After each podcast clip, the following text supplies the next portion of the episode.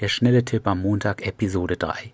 Achtet mal diese Woche darauf, wie ihr euch ausdrückt, ob ihr etwas Positiv oder Negatives sagt und Schon allein, dass ihr das bewusst wahrnimmt, wird zu einer Verbesserung führen. Denn was denkt ihr, in wessen Nähe sind Frauen lieber? Jemand, der sagt, es läuft nicht, es ist scheiße, hm, hm, hm. oder jemand, der sich gut ausdrückt, der ein geiles Leben hat, der neue Herausforderungen jeden Tag annimmt und denkt darüber nach. Und jetzt wünsche ich euch einen guten Start in die Woche.